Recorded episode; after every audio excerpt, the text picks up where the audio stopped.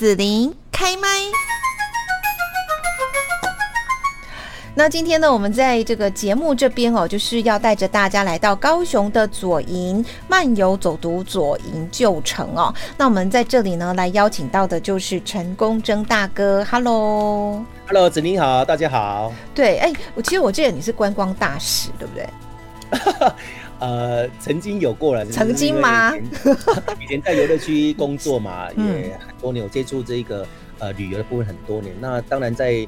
呃，以前在交通观光局，呃，当然，各业界的一个培训都相当的，嗯，尤其啊、呃，也特别从业界里面呢去啊、呃，去这个让大家啊、呃、推荐啊，然后由观光局来核选啊，也去过了很多的像国外的主题乐园，嗯，包含啊美东美西啦，啊，我去过的主要那是印象深刻是总共在美东那边有六个呃四个。四个主要的主题乐园，迪士尼十个主四个主题乐园啊，嗯嗯，他也去过这种环球影城。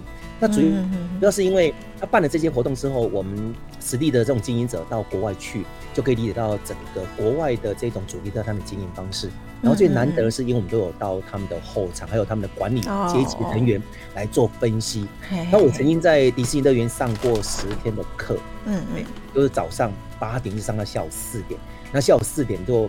就就直接到园区里面去参访，然后到晚上的呃这个园区结束，所以那时候我觉得非常精彩，就总共去游走了迪士尼世界迪士尼世界里面的呃四个主四个四大主题乐园，嗯、那。双讲师全英文，那还有，因为我们当时有配了一个 英文翻译，这样对对对对，要不然真的全英文会真的是很吃力。对对对。啊，现在是从这个屏东跨到高雄来哈，然后呢，我们接下来介绍一下旧城左营哦。啊，左营的这个地名哈，到底是怎么来的呢？呃，左营之前我们都知道说那个，我们知道那个六堆的那个，哎，六堆不是有什么前堆后堆哦，对对对。左营这个地方的顾名思义，它是有分前。前后左右中五路哈、哦，那左营它刚好是在这种啊、呃，一般认为是左营它这个地方，比方说这个前呢，有人讲认为是这个所谓叫前镇哦，然后但是也有人讲说在翠华路国贸社区那一带，哦哦是吗？后是后进，那差还蛮多的呢，差很多，因为前镇。跟你像左营如果到国贸？前镇前镇前镇，你国贸社区翠华路那边呢、啊？可是国贸那边已经算左营了吧？对，那是左营。但是他们讲说，你的、啊、你的、你的前端的部分，如果在这一个前镇，它的地区是差很远，地缘性来看，嗯，嗯，那如果说一整个翠华路那边国贸社区那个地方，大概比较接近它的城哦，因为后进离左营好像也差不多，对，不会太远，对，它是它是后进是后后端的部分，那右是右仓，嗯嗯嗯，好，所以你看那个地名就可以哈，所以他就把在那个中中中是什么？对，中的话是五路，哎。中左营，我看一下。好，没关系，你等一下想到再告诉我们。中的话，然后那个，嗯、对，它南北营啊，所以就是左营就是这样，都所以它以这一个啊驻守在这个以前叫凤山县，啊，啊，所以说得名叫左营，啊，对，就因为扎营的一个左边的概念，哈，对。好，那在左营那个当时，呃，在高雄开发比较早的那个区块里面呢，就是整个我们讲明朝郑成功的时代。他设了天星跟万年两线，那所谓的万年就是我们现在的这种所谓的左营这个地方，就是啊、呃，我们不是在办万年祭嘛，就莲池潭这个地方，它是用这万年祭就这个名称而来，所以会有每一年好像十月份就是高雄市政府会办万年祭嘛，嗯，那今年是刚好在办那个花灯嘛，好，对，啊，所以说是我们就可以理解到说，哦，原来左营这一个名称也是非常的有它的一个故事的哦，来一九二零年。台湾地方自治就把它改为啊，设在就是一个左营庄的概念这样子。哦，哎、欸，我查到了，中是中权，对吗？嘿，中权，嘿嘿嘿。好，好，那我们再来请陈功真大哥哈介绍一下哦，这个左营旧城以前好像说是土城，对不对？可是我们现在看到是石城，哎，它是怎么从土城变成石城啊？好，以前这个我们最早期的这个成果的这种呃发展，就是有点像那个啊、嗯呃、那种竹子的概念啊，竹子的。竹的气垫啊，赤竹哈，赤竹的概念。所以也有人讲说，那个赤竹呢，那个原住民可能把它就是把它叫做塔告然后就翻成了这个搭告搭告，然后也有人说高雄的旧地名是这么来的哈。嗯，那最早期这种所谓的赤足的一种做这种所谓的防御的城墙呢，而久而久之后来就变成了所谓的一种土墙的一种啊延伸哈。那这个土墙后来就是开始又会慢慢的演变成这个所谓的，因为啊这个我们知道高雄这一带呢比较接近的这种珊瑚石，像这个寿山这一带。然后后来就珊瑚石的礁岩就来了。那还有一种是说，我们当时郑成功带过来这种先民，他们也会带来一些啊这种所谓的呃这个花岗石之类。那这个花岗石带过来是用什么作用？他们在做压舱底的，就是说他们要经过啊这个唐山过台湾，不是有一个叫做黑水沟嘛？嗯嗯，就非常的惊险。对。然后这个风浪会很大，然后要要过这个地方，如果你过得来的话，可能就是会非常顺畅，要不然很多人可能会。造成生命的危险，所以他们带一些花岗石来做一些压舱底。哦、那这一种现在我们现在目前看到的这一种会在哪个地方？现在还可以看得到是那个北门这一带还可以看得到。嗯、我们讲那个北门不是就刚好目前有一家那个咖啡店旁边而已哈。那这个你们可以看到有一些花岗石，就是由那个那个城门用花岗石去打造出来的。他们就把后来就把这些压舱石就把它拿来当这些啊建造。那旁边还看到一些。啊，这个 local 的概念就堆积出来的，对，所以整个一个演演化就还蛮蛮有它的故事典故啊。所以在我们再把这个故事再拉拉到以前来讲，就是说像这个康熙时代不就有朱一贵事件嘛？嗯嗯嗯。哦，那时候那时候都是用这个所谓的一个所谓的土层哈啊来来建盖的啊啊，慢慢的到林爽文事件之后才啊对被这个大军林爽攻下这个左营的凤山城的，真的是然后。那那时候才改为啊，这个这个石头城，石头城的概念啊，大概大方向是这样子的一个一个方式。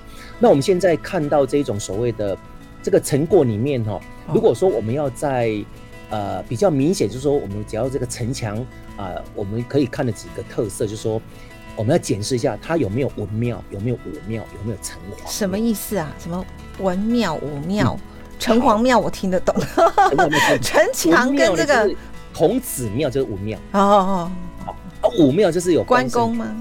关公哦，然后城隍庙到底怎样显红庙嘛？所以左营有吗？有啊，城有孔庙，孔庙有啊，还有那个啊，有那个呃那个什么那个什么呃有一有一个有一个叫什么李明堂啊什么之类，我不知道哎。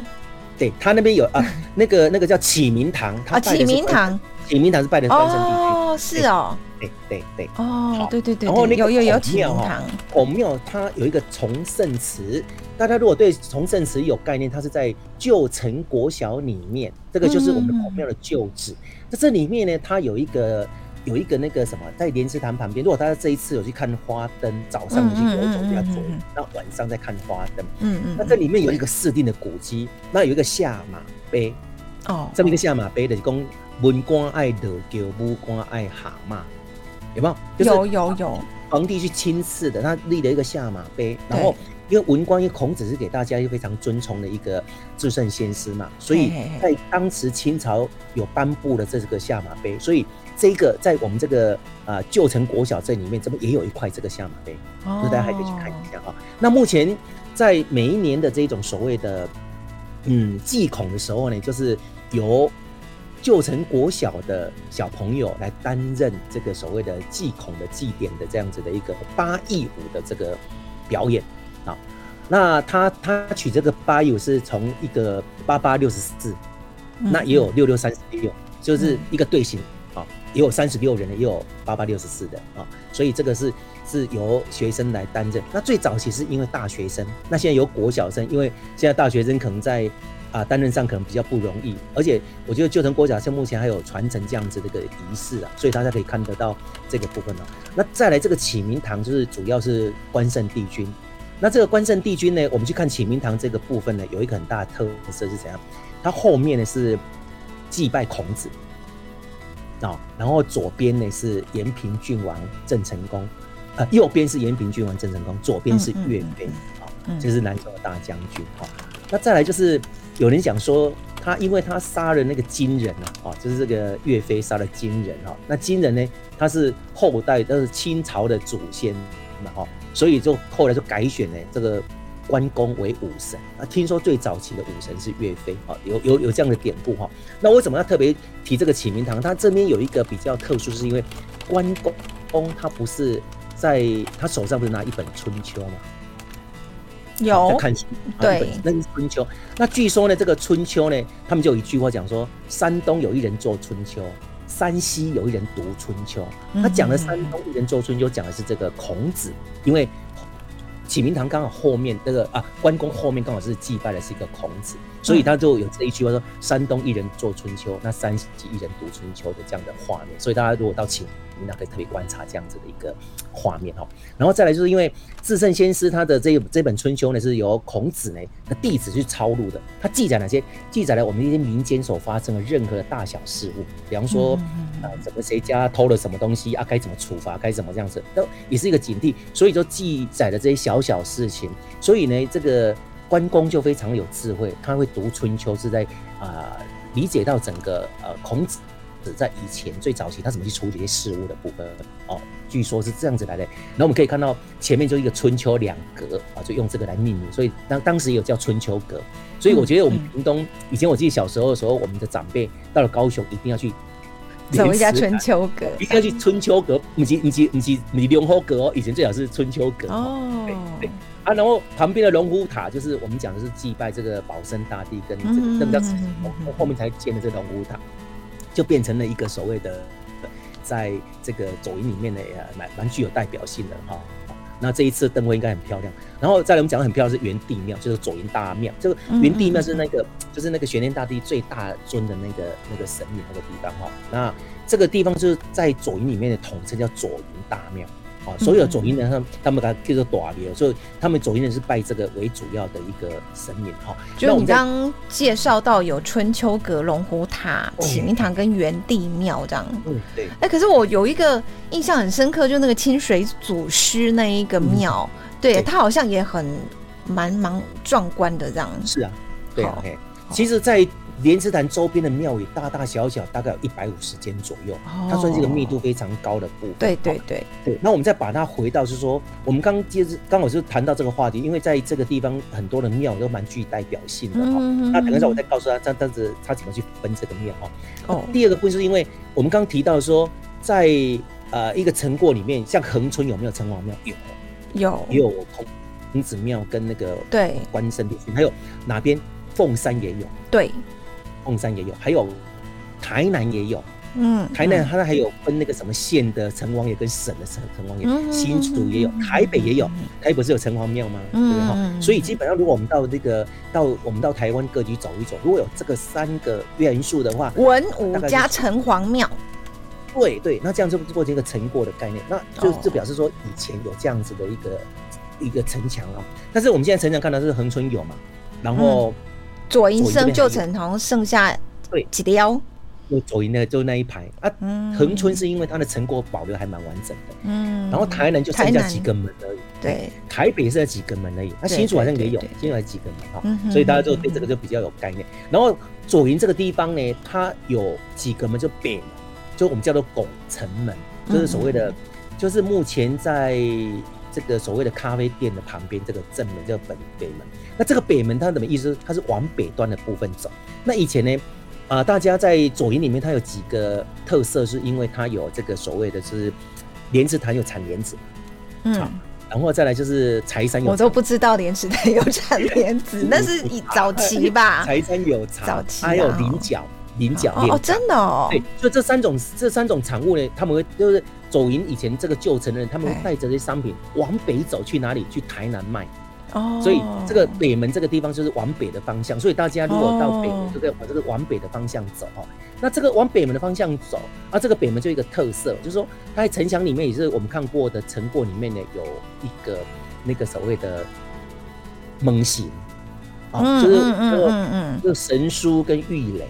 嘿嘿嘿，最早是上古时代的这个，那我们现在看得到的，呃，上古时代的的这个泥塑的门神哈，就神书跟玉垒哈。那现在都看到这个尉迟恭跟那个秦叔宝嘛，哈，对对对，都彩绘。那这两个，这为什么会有这个神明？这个两个门神挂在那边，就是因为最早是因为它是北门，那以前要斩首示众是不是要推出这个所谓的城门挂靠去装修嘛，哈，嗯嗯，所以就怕很多的孤魂野鬼会跑到这个所谓的哦呃城墙里面来，嘿嘿嘿，所以就是会做了这样子来让这些鬼神啊，这些这些呃冤魂野鬼神不要再进入到到这个这个城里面来哈。啊，当时我就觉得好玩，就说，哎，那那那他还是有东门、西门、南门可以进入啊？为什么只有在北门？哈，那你知道为什么原因吗？不知道哎，为什么？以前没有 Google 啊。等一下，为什么以前没有 Google 跟这有什么关系？我的，我的，我的，不是有 Google，它可以从南门、北门，从南门、东门、西门进。好，你是说以前没有 Google，所以就比较路痴，就是了北门进而已。哦，真的。好好好，我乱走的好。那那个那个北北门这个地方前面有一口井，那现在这个口井就变成一个一个一个人口盖盖住，所以大家只要经过北门，就是那个咖啡店前面那边有一个一个人口盖。嘿，不是不是人孔盖哦，那个是下面是人孔？那那是以前是一口井，那这一口井都已经有有上百年的历史。那因为以前是凸出来的，只有、那个地方黑门狭窄，就过路的交通安全会妨碍到，所以现在把它铲平，然后有人把它盖起来。所以你只要开车经过的地方，你是压过一个古迹哦，你会觉得很爽快哦，开车压过去。所以大家去特别看到那个古迹，你说这你要压过去哦。哦，那这个古迹有个概念说，因为我刚讲的北门，大家要离乡嘛哈，要出去。嗯去外地做生意，所以他们就会打打，就是在水里面打个打水，装个水打水，所以叫做离乡要背井，所以就有离乡背井的的概念来的哈。哦，所以这个整个一个这个北门就很那个很丰富哈，这故事就情节很丰富哈。好，最后等一下。好了，其他的我们改 改天再讲。那 个我们要最后我们就讲的这么对对对对对对。最后呢，因为左营其实你要仔细去让大家了解这里面很多的故事跟文化了哈，其实真的还蛮丰厚的。所以我们还是要在节目最后，请你介绍一下左营好吃好玩呃好吃好吃的推荐几家吧。可以啊可以啊，因为有有关这种故事，大家有机会我们再来谈啊，我们就直接了解到哎走你这样子来，然后然后。他以前这个地方有一个保甲制度，就啊十五为一甲，然后十甲就有一个保证哦。那总共就分有一二三四五六七甲哦，这边有七甲。那七甲他拜的是中坛元帅，就太子爷，他算一个独立庙。那这个地方可以吃到余家的花生糖，还有哈喽市长那边有一个蚂蚱。还有中后塞的年菜等等哈，那二甲呢就拜临水夫人陈靖姑，啊还有分一甲二甲都有很多好吃的哦，对，所以它这里面它的陈靖姑就没有庙，它它是隶属在元帝庙里面。那三甲就福德真神，它也隶属在元帝庙里面。